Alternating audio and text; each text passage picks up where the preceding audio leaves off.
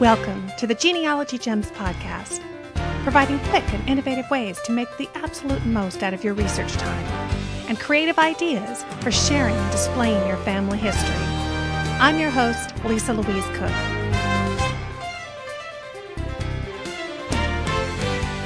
Hello and welcome to Genealogy Gems podcast episode number 115. I am just back from the Midwest Family History Expo that was held just outside of Kansas City in Overland Park, Kansas, where I gave the keynote address and taught four classes to a very enthusiastic crowd. And uh, thank goodness that we were inside because it was about 105 degrees outside as they were having a record heat wave just as we got there. But we stayed nice and cool and we worked on cool stuff like uh, Google Earth for genealogy research, identifying old photos, and I taught the creating awesome interactive family history tours with Google Earth, which is always a blast. Everybody gets so excited and they start rattling off ideas and stories that they want to tell in their family history tours, which is really cool to hear. So they were all chomping at the bit to get home and get to work on those. And I love going out to conferences because I get to meet up with listeners. I ran into the first one just before the conference even started. I was uh, in line waiting for a table uh, to take part in some real Kansas City barbecue when premium member Janice walked up and she said, I know you. You are Lisa Louise Cooke. well, Janice attended the conference and boy, oh boy, she was like an amazing walking billboard for genealogy gems. She was talking it up and sending folks over to our booth all weekend long. So thank you, thank you very much, Janice. So nice to meet you. And longtime listener Jenna was there, and she wrote up a really nice blog post on her Desperately Seeking Surnames blog.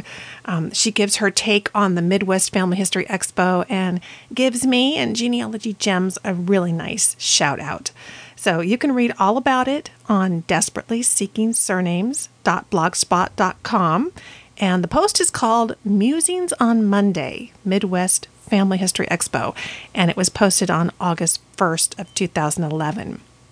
Of course, I'll have a link for you in the show notes that'll take you directly to the article. And Jenna was busy on Twitter while she was at the conference as well. Um, here, she tweeted, best quote of hashtag FH Expo. Lisa Louise Cooke. I simultaneously admire her and hate her. I want her life. LOL. and she says, Me too. That's a riot.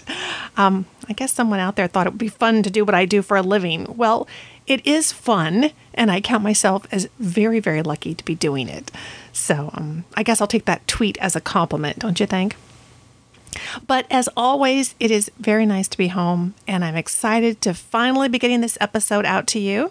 I've got lots of gems lined up for you, including an interview I conducted while I was at the conference. This is a subject that I have been wanting to cover for quite some time.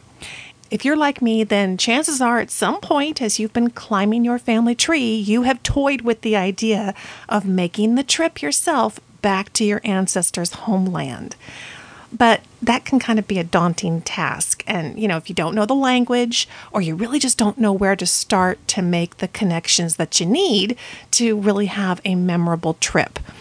Well, Kathy Worth, has been putting ancestral trips together for many years now, and she's going to be here to give you the behind the scenes look at what's involved in making that trip back to your ancestral homeland and tips based on her experiences. She's got a wealth of information. So that is coming up a little bit later in the show. But um, first, I have some quick gems here for you. First of all, I want to let you know that if you missed the early bird registration pricing for the upcoming Family Tree University virtual conference, don't worry because Genealogy Gems listeners are going to get 20% off with a very special coupon code that we've just gotten from Family Tree University.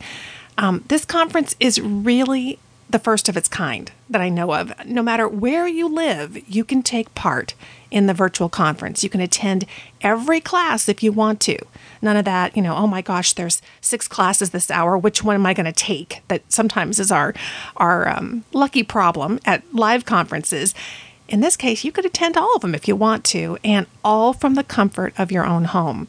Um, it's going to be a really exciting weekend. It's going to be from Friday, August 19th to Sunday, August 21st of 2011. You're going to get three full days of unlimited access to watch the 15 pre recorded video classes and participate in live chats. And of course, the big advantage to the fact that these are all pre recorded is that you do it at your convenience, any time of day or night. You can put it on pause and answer the phone, whatever you got to do. But it's really just like podcasts, it's at your convenience. And I'm very excited because I'm going to be debuting my brand new common surname search strategies class. Lots of you guys have been asking for this, and I have finally gotten this thing put together. I'm also going to be hosting a chat on Sunday. Um, and you're going to also hear from nationally known instructors like the photo detective, Maureen Taylor, um, Lisa Alzo, who writes for Family Tree Magazine all the time, Jim Beidler, and many, many more. So, okay, here's the special coupon code that we have just for Genealogy Gems listeners. It's GEMS FTU. So G E M S F T U. That'll still get you 20% off the registration fee for Family Tree University's virtual conference. And in fact, you can use that coupon code for anything that you buy at Family Tree University. So they have the classes that are going on an ongoing basis. I'm regularly teaching classes, you know, individually as well. And uh, again, GEMS FTU will get you 20% off any of those at any time. So whenever it's convenient for you. But I really encourage you to take a good look at the virtual conference. I just think it's going to be fantastic. Um, I've had several people email me all bummed out because they missed the early bird registration discount. So it's really nice that we're going to be able to have this and you can get that discount uh, even now just before the conference takes place. So the website is familytreeuniversity.com. And again, that coupon code is GEMSFTU. That gets you 20% off. Okay, I've got a couple other newsworthy gems for you. Um, this week, the Library of Congress updated the Chronicling America website. It's going to include newspapers from three new states added to the program in 2010 and additional coverage for 1836 to 1859. New Mexico, Tennessee, and Vermont are now included with 22 other states and the District of Columbia in Chronicling America's almost 4 million historic newspaper pages published between, again, 1836 all the way through 1922. So you can start searching over at chroniclingamerica.loc.gov. Check out those three new states and all those new pages that are out there. Also, I just got word that the Swedish Genealogical Society of Colorado is going to host the Swede Gen Tour 2011 on September 17th of 2011. It runs from 8:30 in the morning till 4:30 in the afternoon. It's going to be at the Community College of Aurora in Aurora, Colorado. If you're going to be in the area, this is a great chance to discover how to find your Swedish roots. The SwedGenTour 2011 is going to feature presentations and demonstrations by Swedish family history experts from Sweden, detailing the use of the many resources for Swedish genealogical and historical research. You're going to see demonstrations of Swedish genealogical online sites and databases, as well as Swedish genealogical immigration CDs. There's also going to be some unique opportunities for individual research assistance through the one on one sessions. So um, you can register over at the SGSC website, and I will have that link for you in the show notes. And speaking of Swedish research, Yvonne Hendrickson has been a longtime listener of the show, and she is an expert in Swedish research. She's put together kind of a, a Swedish research guide, and it's a, in a PDF form. So, those of you who have the Genealogy Gems podcast app, check out the bonus content. We're going to have that PDF document for you on Swedish research thanks to Yvonne Hendrickson. And I'll have a link to her site in the show notes. And um, check that out. If you are doing Swedish research, again, this is a great resource. Ancestry.ca, the Canadian Ancestry, has partnered with the UK's National Archives to launch the Railway Employment Records. These range from 1833 all the way up through 1963. It's an online collection containing the employment related records of British railway workers dating back to the invention of the locomotive in the early 19th century. The collection consists of 1.9 million records and goes into intricate detail, listing not only the name, home station, and the date of birth of the employee, but also information on their career progression, salary increases, rewards they got, fines or suspensions for misbehavior, and notes from superiors on the worker's character and behavior. You could learn an awful lot if one of your ancestors happened to have worked for the railway. Um, the records date back from 1833 and by the middle of the 20th century, the entire rail network encompassed 6,000 stations and included more than 21,000 miles of track, with its development widely hailed as the primary catalyst for Britain's industrial growth, according to Ancestry.ca. And according to their press release, the rail networks were brought under government control for the first time during the First World War but were returned to private ownership immediately afterwards when the bulk of the system was in the hands of the so called Big Four the Great Western Railway, the London Midland, Scottish Railway, the London and North Eastern Railway, and the Southern Railway, all of whom have thousands of former employees that are listed in this collection. During the Second World War, the companies had to kind of join together to operate as one as the war effort put a really severe strain on the railway's resources and created a substantial maintenance backlog. Part of the reason why the government brought the rail service into the public sector in 1945. In fact, the majority of employment records in this collection date around this period, about 1947, although a number do date up to 1963. So you can check out that new collection at ancestry.ca, and I'll have a link for you in the show notes. And over at Family Search, they continue their ongoing digitization of records, and they recently announced that they have digitized historic records from eight countries and added them to FamilySearch.org. In addition to 1.8 million new U.S. records, collections from seven other countries were added, including Canada, the Czech Republic, France, Italy, Mexico, the Philippines, and Poland. There are lots of gems for curious minds there, such as the updates to the South Dakota 1945 state census. Love those state censuses. The New York court records, Indiana marriage records, or how about the service affidavits of uh, folks from Utah who served in the militia during the Indian Wars from 1909 to 1917. You can start searching all of those records for free at familysearch.org.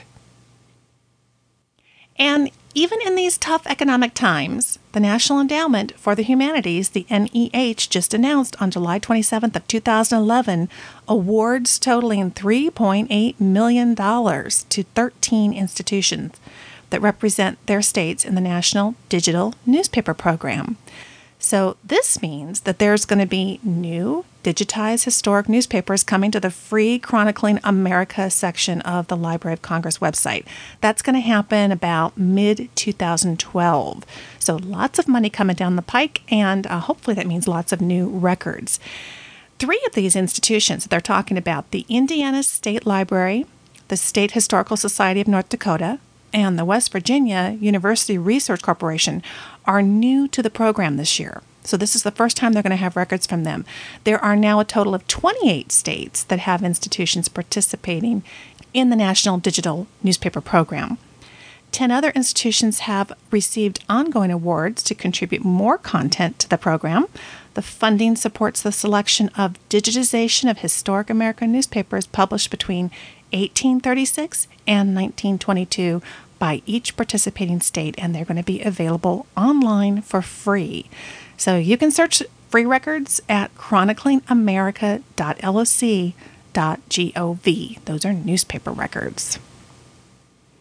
And Next up, I've got from Tina Lyons. She's the vice president of the Indiana Genealogical Society and a Genealogy Gems listener. She says, I thought you and your listeners would like to know about a way to quadruple their donations to the Federation of Genealogical Societies Preserve the Pensions campaign. FGS is raising money to digitize the War of 1812 pension files. So far, over 18,000 images are now available for free at footnote.com. The Indiana Genealogical Society is matching donations up to $10,000 that come through their site until August 31st of 2011. And then ancestry.com recently announced that they will also match all donations. This includes individual donations and the matching IGS donation. So, if you donate $5 to the pension project through IGS, your donation becomes $20. And if you donate $25, your donation becomes 100 Currently, IGS has raised over, uh, I think, about $8,000 from individuals and societies. With the IGS and Ancestry donation matches, over $26,000 has been raised for the Preserve the Pensions Fund. So IGS is going to be presenting a check of all the donations to FGS at the FGS conference in Springfield, Illinois, coming up in September. And you can find out more about the IGS $10,000 match challenge at IND for Indiana, gensoc.org slash projects and then look for the 1812 pensions. Thanks for a wonderful podcast, Tina says, and all your genealogy gems. And, uh, of course, I encourage you to go check out Tina's genealogy blog. She writes herself. It's genwishlist.blogspot.com. Now, as you know, video is growing by leaps and bounds online. And of course, here at Genealogy Gems, I have the Genealogy Gems channel at YouTube. It's packed with over 50 family history related videos. You can watch those all for free.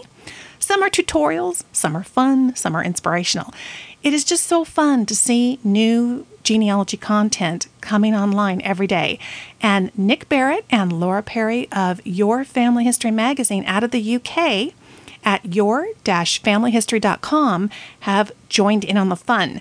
They have created a new YouTube video channel called, appropriately enough, Family History Show. Dr. Nick Barratt is a professional genealogist. He's well known uh, and probably best known for his role as genealogist consultant for the series one through four of the BBC show Who Do You Think You Are? Barratt's also the CEO of Sticks Research Agency. Now, so far, um, I was checking out the channel. It looks like they've got about four videos posted, and my guess is there's going to be more to come. So you can check those out at youtube.com slash family history show. Okay, well, that's the news. That's what's new out there. A couple of gems for you, and we've got more coming up, but those are going to be in response to your messages and emails to me, and we'll do that in the mailbox.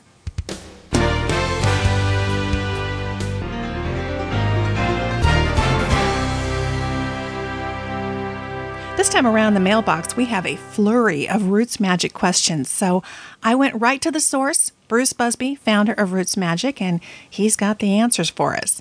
So let's tackle these one by one. Um, our first one here comes from Brant, who writes I recently became aware of a collection of land records, some real estate contracts, deeds, warranty deeds for land that my great grandparents owned in Washington state. The deeds are full of information, but I'm not sure how to include them in my database. I use Roots Magic 4 and I've gone through some of the source templates, but as I didn't obtain the original records myself, because they're in the possession of my great uncle, I don't know exactly where they came from, so I'm not sure how to cite them. Also, would I create a land fact in the entry for my great grandfather and then just describe the land in it? Thanks again for your terrific podcasts. I just listened to the Family Tree Magazine podcast, and I'm excited to start using the tips shared in those episodes as well. Well, Brant, um, first, thanks for writing. Thanks for checking out the Family Tree Magazine podcast. You can uh, listen to that. If you haven't already, it's at familytreemagazine.com slash podcast. And of course, you can just go into iTunes and search Family Tree Magazine, as Brant probably did, to find that. Uh, we publish that once a month, and it's kind of a great behind the scenes of the magazine. And Brant, I checked in with Bruce Buzbee. He recommends adding a property fact type which is one of the fact types built into Roots Magic and which is officially supported in GEDCOM. You can use the date field to show the time period that the land was owned. So that could be from 1830 to 1876, something like that. And then you could use the note to enter any description of the land.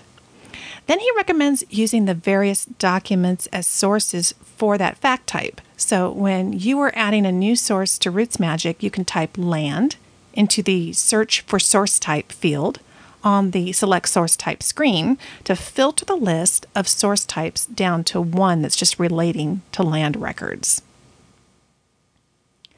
Next up, Kai has a question about image and source citations. Kai says, First and foremost, a big thank you for the podcast. I have a tendency to ditch podcasts after one to two episodes because the voices of the presenters end up getting on my nerves to the point that I just can't listen to them anymore.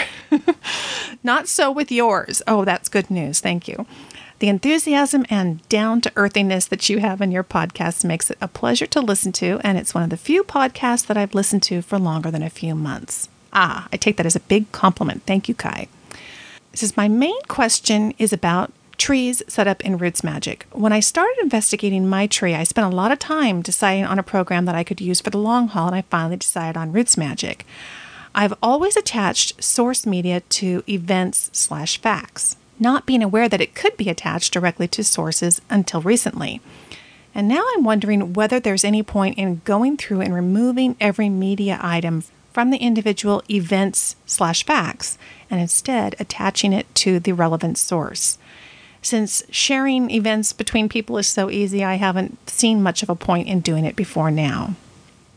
Well, Kai, um, Bruce told me that there probably really isn't a compelling reason right now to move existing images from events to sources or citations.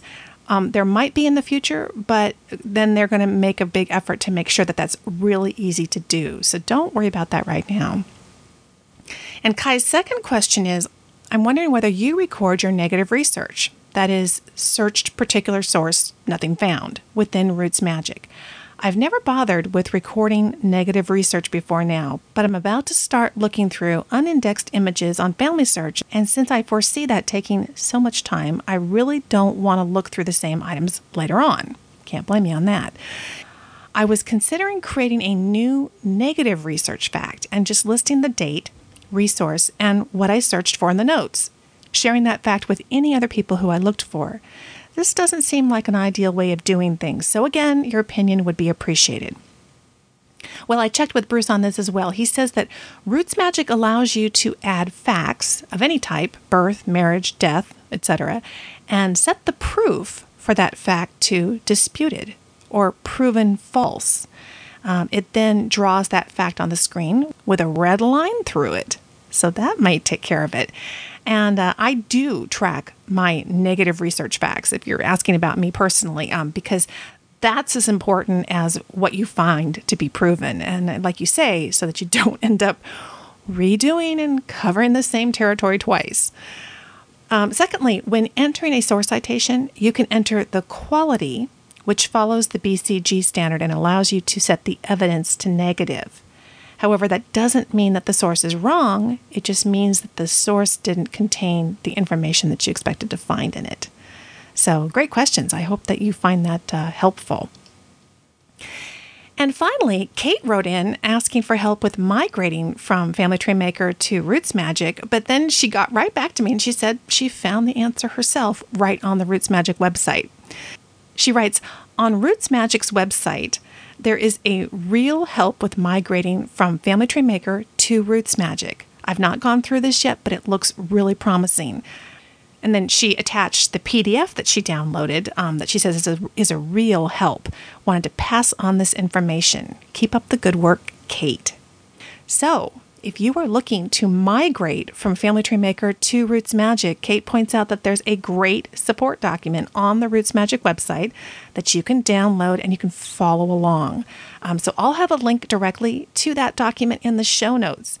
And you know, support is really one of the key benefits of choosing Roots Magic. Um, I've mentioned in previous episodes that I did a couple of free webinars for Roots Magic on Google for genealogy, which you can find at rootsmagic.com slash webinars.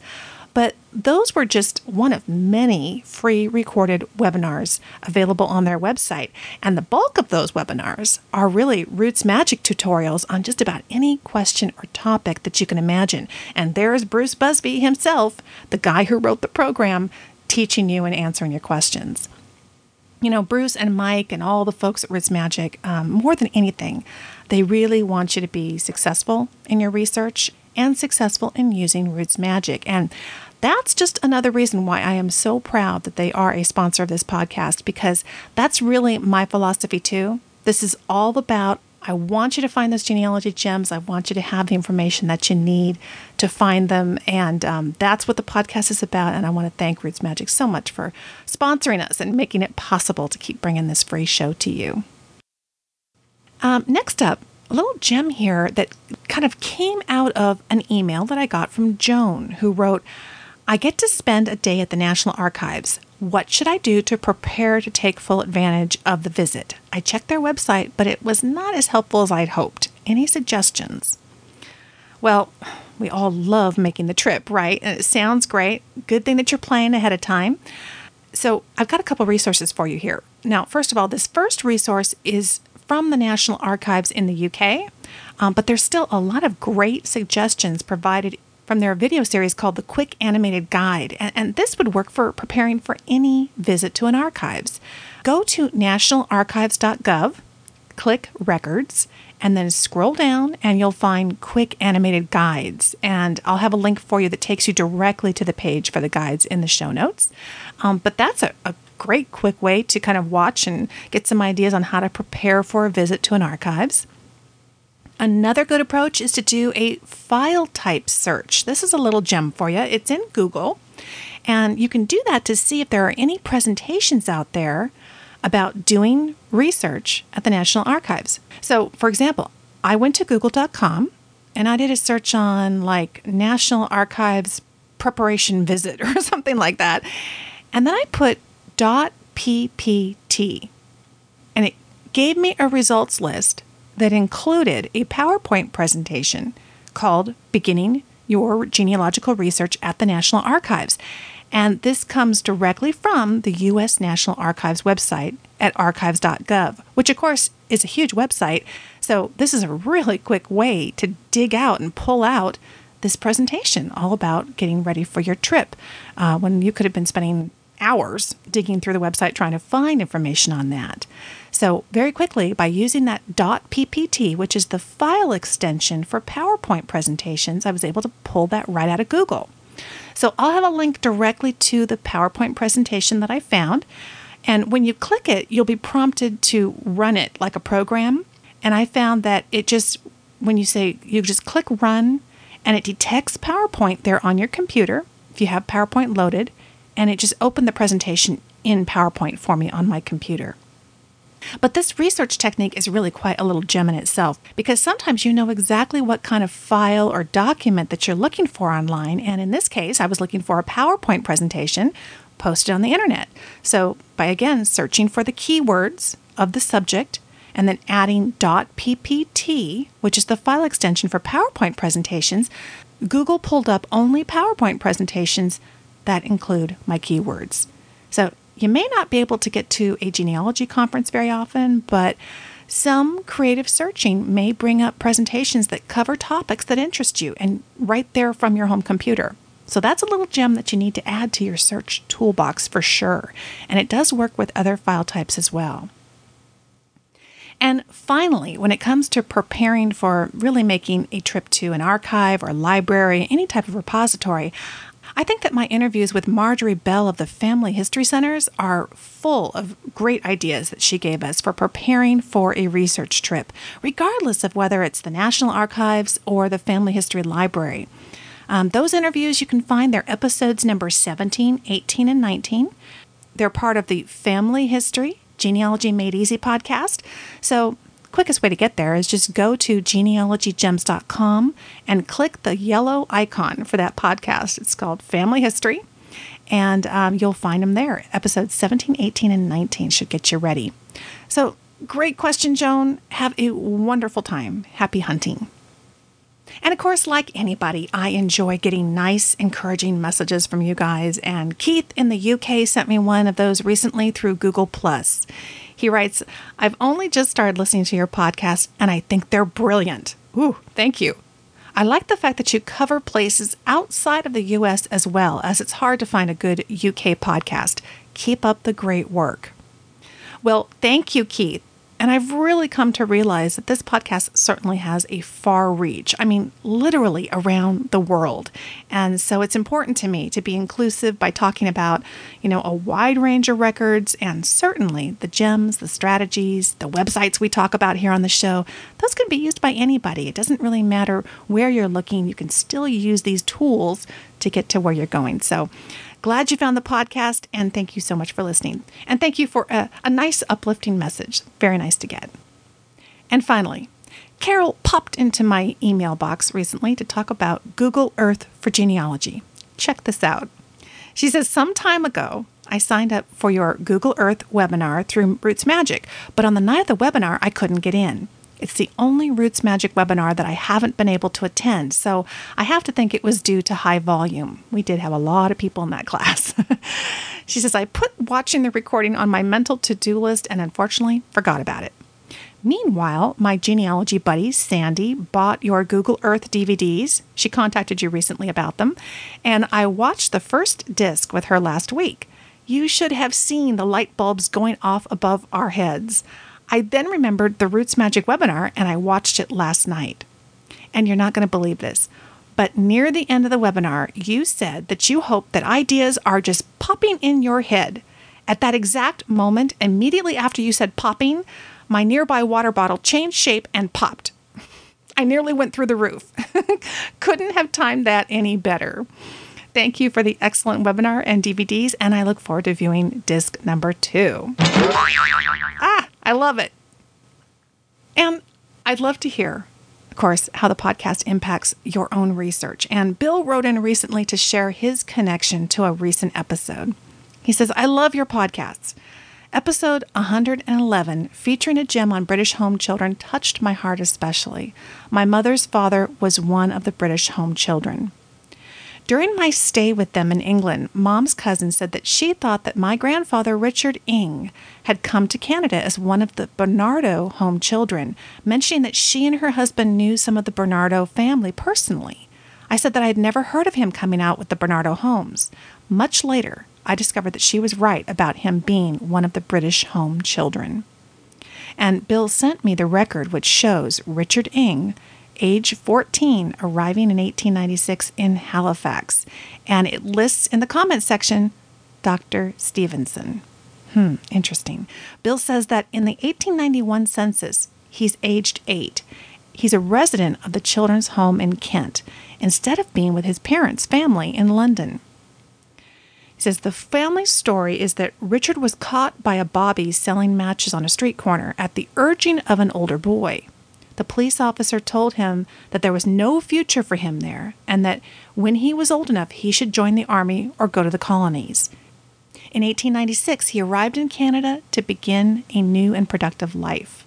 I have often wondered whether his older brother James sponsored his coming to Canada, as James is referred to in a Barnardo newsletter.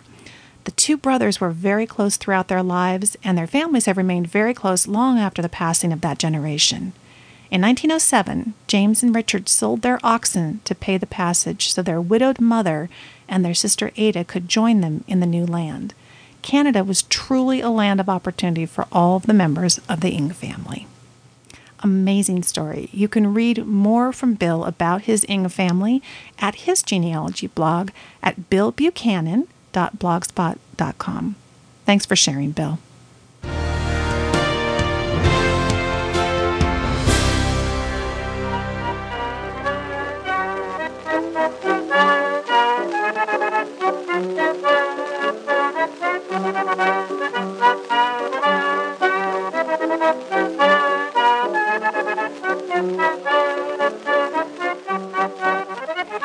Gem, we are going to explore the possibility of heading to the lands of our ancestors.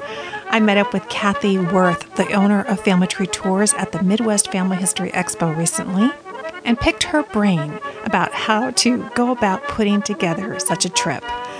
Kathy feels strongly that no family tree research is complete until you experience the place your ancestors came from. Her company, Family Tree Tours, provides research assistance to genealogy enthusiasts and ancestry trips to German speaking countries. Whether a group heritage tour, private genealogy tour, or independent heritage trip, Kathy and her on the ground German expert, Matthias Uthoff, provide her clients the opportunity to learn more about their family roots, to connect with family, and to learn about their ancestors before they immigrated. Here's my conversation with Kathy Worth.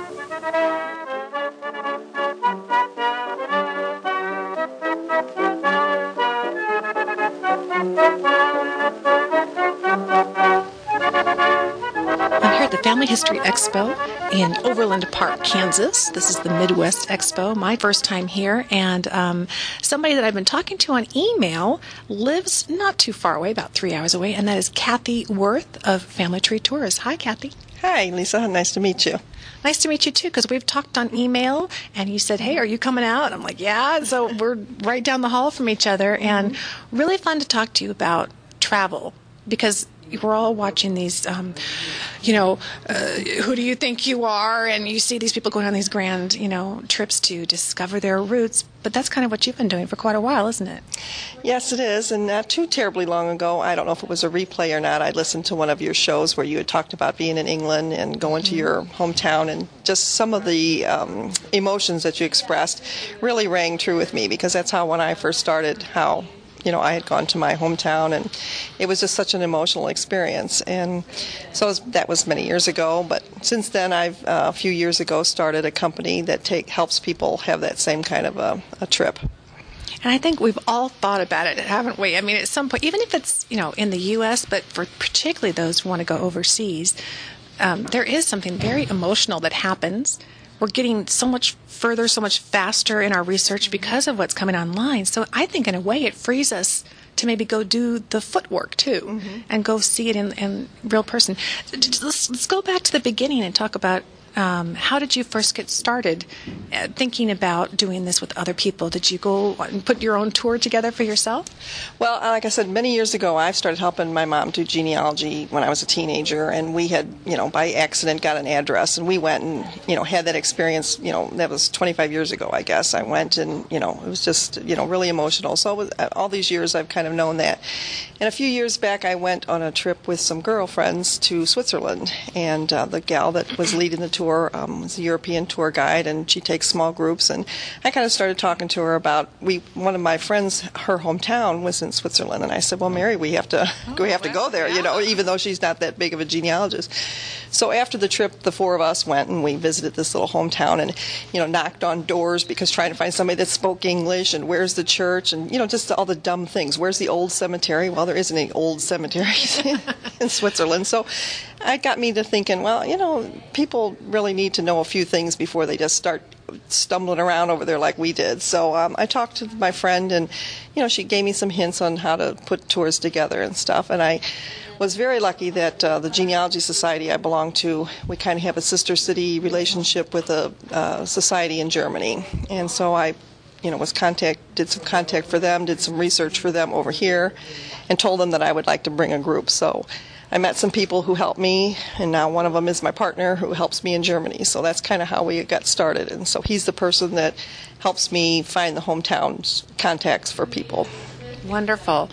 So let's start though. Somebody's listening, let's say, and they're going, Oh, Germany. She just said my word. And I'm thinking about, I've always wanted to go. I know me, I've got German ancestors, would love to go over there. I've got a couple of place names, got some information about where they immigrated from how do you start when someone calls you up and says, Kathy, can you help me? What do I have to do to, how can I figure this out? And do you take me or can you just help me figure out what to do when I get there? We can do both. we um, we um, have a couple of group tours to Germany a year usually, and what we do is we pick an area of Germany that uh, maybe it be Baden or something like that, and we pick one home base town that's kind of in the center of places, and then we travel out on public transportation, the train system usually by day. And we do things as a group, and it's all kind of geared to people that are interested in family research. We have, meet with researchers from a local society as soon as we get there, hopefully, so that if you have further research you want done, you know, you've got some context there. I try to get lectures by historians and people to tell you about the history of the area so that you know why your people left and you know what was going on at their at that time frame. Um, and we do some fun things, but then there's free days in there where that's when the people on our tours go out to their hometowns. If it's within a two-hour train ride, my contact, my partner in Germany, sets it up so that somebody in the town meets you, make sure the church is open, make sure the museum is open, you know, maybe have done some more research for you and then shows you around the town. And you know, hopefully, there's sometimes relatives there. You get to meet cousins and things like that. Now, if you want to go on your own, we do the same thing for you. We can help you, you know, set up your own accommodations, and um, he makes the contacts in the towns for you. So you can do it independently if you want, go on your own, or you can go with us. I would imagine it's that contact piece that is really valuable. I mean, mm-hmm. because like you say, you can show up and, and you don't realize, oh, this is the national holiday and nothing's open. what am I going to do? Mm-hmm. Um, so the gentleman, your partner that helps you, you, you just give him information about here's the places and the families, and and he can kind of help gear, maybe direct you to the kinds of things. Do you kind of help coach people as to what to look for? Because sometimes we don't know what we don't know. We that's don't know what might enrich mm-hmm. the experience. But that's true. And what we do is I, I send you a research questionnaire where you have to fill out the immigrant person, everything that you know about him, and you know sibling names or parents' names and all that kind of stuff. And that's what I send to Germany. That that's what he uses to contact the towns. And yes, we try to explain to you that you know in Germany especially there's living history museums for each area for each state, so that you can go there and see what kind of farms and houses and things that there were. Uh, if there's any other um, you know, cultural things that we think would be neat for you to see for your your history. We tell you that, but the most important thing, like you said, is the contact there because you can show up and these the little museums in each town are sometimes only open one day a week, and um, are the archives you have to have an appointment, and oh, okay. you know, they're sometimes they're only open for limited hours, and we need to um, we need contacts for like somebody that, that will meet you and show you around. So mm-hmm. that's who he, he, he finds for you. That sounds like it'd be really fun to have somebody that you can meet up with, and they go, "Okay, this yeah. is my town, and let me That's show right. you this." It's usually a local yeah. historian or somebody that does know the town, and um, sometimes they're professional researchers. And in that case, you know, if it's, if it's somebody that has to, you know, that does it as a living, then that has to get paid. But for the most part, it's people that you know are just excited about somebody coming to visit their town, and uh, they do it for nothing, you know. So sometimes. Um, they are really uh, educated about their town, and so you know the whole history of it too. And they find sometimes look for relatives for you. Oh, wouldn't that be fun? And have that "Who do you think you are?" moment where you're knocking on the door. And um, now it sounds like then we need to kind of plan ahead a little bit. What kind of a time frame do you suggest to your clients? Um, and that's very important because um, we have two trips coming up in September, and um, Baden is a very popular area. So we've got a little bit larger group than we normally take, 20 people. And um, with the combination of the two, he's got 50 towns that he's looking for. So that's a lot of work and that's a lot of time. And it does sometimes take time to make these contacts. So um, I'm tell I tell people, um, you know, at least give us six months or so, so that we can make the contacts. Because now people are on vacation there. Mm-hmm. He's having running into some problems with having to wait till people get back from vacation. Off, you know, so times. yeah, you know, and then I'll have people call me sometimes too and say, "I'm going to Germany in a month," and they barely know the town where they. You know, it's like, well, I don't think we can do that. you know, it takes a little bit of research. So, in terms of the groups, um, just to make sure that I understand it clearly, are you talking about that perhaps you set a date um, a couple times a year and you say, okay, we're going to hit the Baden area if you have an interest. So that's kind of your central point. and then each of the participants can have their own right. agenda. Mm-hmm. Is that right? Their own right. itinerary. You know, because some of the other um, that makes us just a little bit different. Mm-hmm. Some other tour companies, you know, you go as a group to one place, you know, or maybe they'll do a family group that's all going to the same town. We are able to get you to different towns and stuff. So it is made up of people that are going to different towns usually. But yes, I post, you know, we post our trips, you know, try to be at least a year in advance, but not always, but, you know, which areas that we're going to. And then people, if they know their hometowns, they, they'll know, well, my, my town is in that area and stuff. So then they'll contact me. And that's what, that's what we do is like we do things as a group and then we have free days where you go out, everybody goes out to their hometowns. Like in Baden, I have a lady that's going down to Switzerland, so it's not too terribly far away, and, and he's made contacts for her down there too. And Alsace, we're going over into Alsace this time too, so you know we can get pretty far, pretty far around. Yeah. That must be a lot of fun for you. It sounds like it's it's been a personal interest and passion, and here it is uh, as your own business. Yeah, well, and uh, as I say, I, I also tell people, um, as you can say, because you can see me, I'm middle aged, and it's just it really is a dream come true. Because I mean, it's it, it really is a lot of work. It's it, it is fun, but it's a lot of work keeping all this, uh, you know, because we have to figure out all the train schedules for people and all the logistics and how they're going to get there and get back and. Um, but it is fun, and I, I, we're always uh, because when everybody goes out to their towns, we don't necessarily go with everyone. So we're kind of like parents waiting for kids to get home and find out how their day was, you know, and um, make sure they get back for one thing. But uh, it's exciting for us to find out when they've had a good. Uh, like I said, it's like Christmas time. Everybody comes back all excited, and oh, you should have seen what they we saw and did. So it's it's really fun. So I imagine you've gotten really a lot of expertise about Germany. Now, do you branch out beyond Germany? Well, we, as I say, the, the interest has been mostly Germany. So, and my partner is Germany, but we're we have um, done Ireland. We're and we're going to do. We did a research trip to Ireland, and I've had a lot of people interested in Poland. So we're starting to work on that. I've made some contacts with some research people over there, but it's just figuring out the logistics on that. So we're we're working on that maybe for next year, hopefully. See, that seems interesting, interesting to me because I, while my ancestors were German, they lived in what is now Poland because it was East Prussia. Yeah, that's kind of how that started. Is I have a group that wants to go to Mecklenburg, Pomerania, and all of a sudden, a lot of the towns You're are in all Poland. in Poland. yeah, so that's why we're working on that. Yeah. So, and I've had a lot of interest in Poland. So, for the first time traveler, the, the person who does this, what are some of your recommendations? Let's say they, they get over there. Um, do you ever find people with uh, unreasonable expectations? Or do you find things that tend to snag people that if they just knew ahead of time, they, they would have a more pleasurable trip? Well, I my famous line I tell everybody is embrace the culture. You're not at home anymore, and things are a little bit different. Although, surprisingly, especially in Germany, if you have German heritage, you're going to find a lot of things that we do. We just call them something different, but it's that there. Um, and just to be flexible and um, be prepared. You know, really be prepared ahead of time. Like I said, I, I have people that I want to warn people about getting information off of the internet and, and you know thinking that that's um, if it's not sourced. I've, I've got a couple people on that are going on the trip now with me that they're we've contacted the town and they can't find anything there because and their information was from online. So you really need to, to source that, and that's why the other thing is give us enough time to figure that out because you know now we've only got you know a month and a half.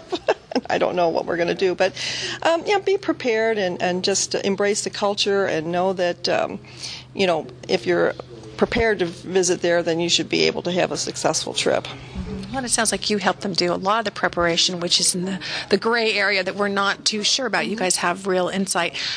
How long are some of these trips? How much time do you really think someone needs to budget to get the most out of a trip? Well, our trips are usually about 10 days, or we do 12 days uh, sometime. And Americans um, usually don't like to take longer than two weeks, you know, unless they've got a lot of time. So, um, but if you, and I also have people that, you know, have a hometown way up north and then way down south, and they think they're going to and I understand that you're maybe only going once, so you want to. Um, but it takes about, I'm going to say at least six or seven hours to get, you know, from north to south, maybe on the train and or driving, maybe a little bit longer, and four or five hours east to west. So just, you know, you got to be, you know, mindful that you're, you know, it's not just a hop, skip, and a jump, even though it looks smaller than the United States.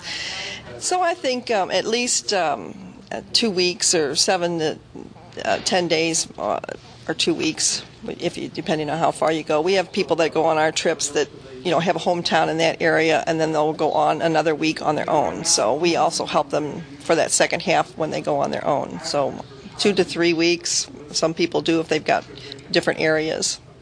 But I think 10 days is probably the best.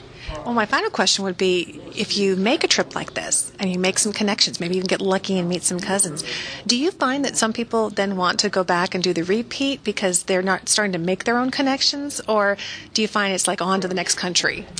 Oh no, I have. Um, I've got a couple that's going with me for their third time this time, and um, they've made um, had luck that they've gotten cousins in two of the different places that they've gone to, and they've been in touch with them, and over the you know, so they've kind of got a relationship going with them now. But you know, um, some people like go on to the next country, but some people like to establish and go back and see it again. Really build a whole new family relationship there, right? Okay, well, Kathy, tell us where we can find you and your company online. It's called Family Tree Tours at www.familytreetours.com. Perfect. And you are Kathy Worth, and I really appreciate you taking some time out because it kind of gets you excited thinking about, you know, I need to think ahead, right? Six to 12 months, but the idea of, you know, making that trip, I know the one that we did to England was just wonderful. It's funny, do you find sometimes, you know, you can plan so many great things and other things you couldn't have planned in a million years, but you have to be flexible to let it happen, don't you think? Yes, and that's uh, and that's part of the thing. We, like I said, we travel on our trips by public transportation. So sometimes we'll have groups and we'll be talking, speaking English on the train, and somebody will hear us and then say, "Oh well, did you do this or did you try this?" and gives us something new that we wouldn't didn't even know to do or Gotta you know open to. right. And so it is. It's it's really fun. Well, fun to meet you in person. Thanks so much for joining us on the podcast. Thank you. Nice to meet you too.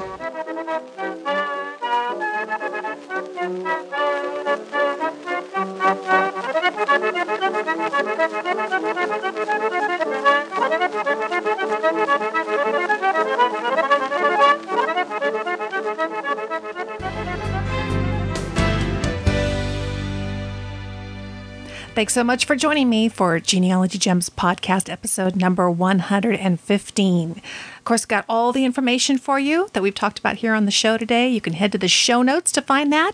Just go to genealogygems.com, click podcast in the menu, navigate the links, click in the links all the way through to episode 115, and you'll find all the information there in the show notes. And I want to thank my special guest, Kathy Worth from Family Tree Tours. How exciting would that be to make the trip to your ancestral homeland? Um, Kathy sure knows her stuff and gave us a lot of great ideas for doing that. Would love to hear if you end up making a trip yourself to the old country and uh, how your experiences were and who you met. Um, we sat and chatted, and she told me some amazing stories of people that had connected up with long lost cousins they had never known. So fascinating stuff. Thank you so much, Kathy. Uh, if you have any questions or comments about the show, you can email me, genealogygemspodcast at gmail.com, or leave a voicemail on the voicemail line. You may end up on the show. It's 925 272 4021. Also, want to give you a heads up that the newest premium podcast episode is out. That's episode number 73. And that one is a lot of fun because in doing research for it, I ended up finding several really interesting, kind of historic photograph websites. And um, some of these are ideas that you can use, some of them are just simply inspirational and motivational. I think that you'll really enjoy it. And if you are interested in doing a very interesting 3D effect, on old photographs in your family history collection. This is pretty cool. I have a free download software program for you that you can use if you want to try your hand at it. And that is all part of Genealogy Gems premium podcast episode number 73. That episode also includes a video showing you some of those photographic websites. And I also have another free website for you that does some conversion of documents for you, taking images off the web and actually converting them to PDF documents so that you can include them in some of your family history projects. So, again, that's premium episode number 73. We'd love to have you join us as a Genealogy Gems premium member. You can do that by simply going to genealogygems.com and clicking the Join Today button. It's the bright blue button in the upper right hand corner. Just takes a couple of seconds to sign up, and then you will have instant access to all of the premium podcast episodes, the video series and tutorials, and lots more for a whole year. Um, so that's Genealogy Gems Premium. And of course, to keep up with everything that's going on here at Genealogy Gems and and all the new gems that we're finding, um, sign up while you're at our website for the Genealogy Gems free e newsletter. Um, comes out whenever there's new episodes, and we always include additional articles and extra gems, things that'll just keep you moving, keep you progressing in your family history research. Thanks so much for listening, friend. I'll talk to you soon.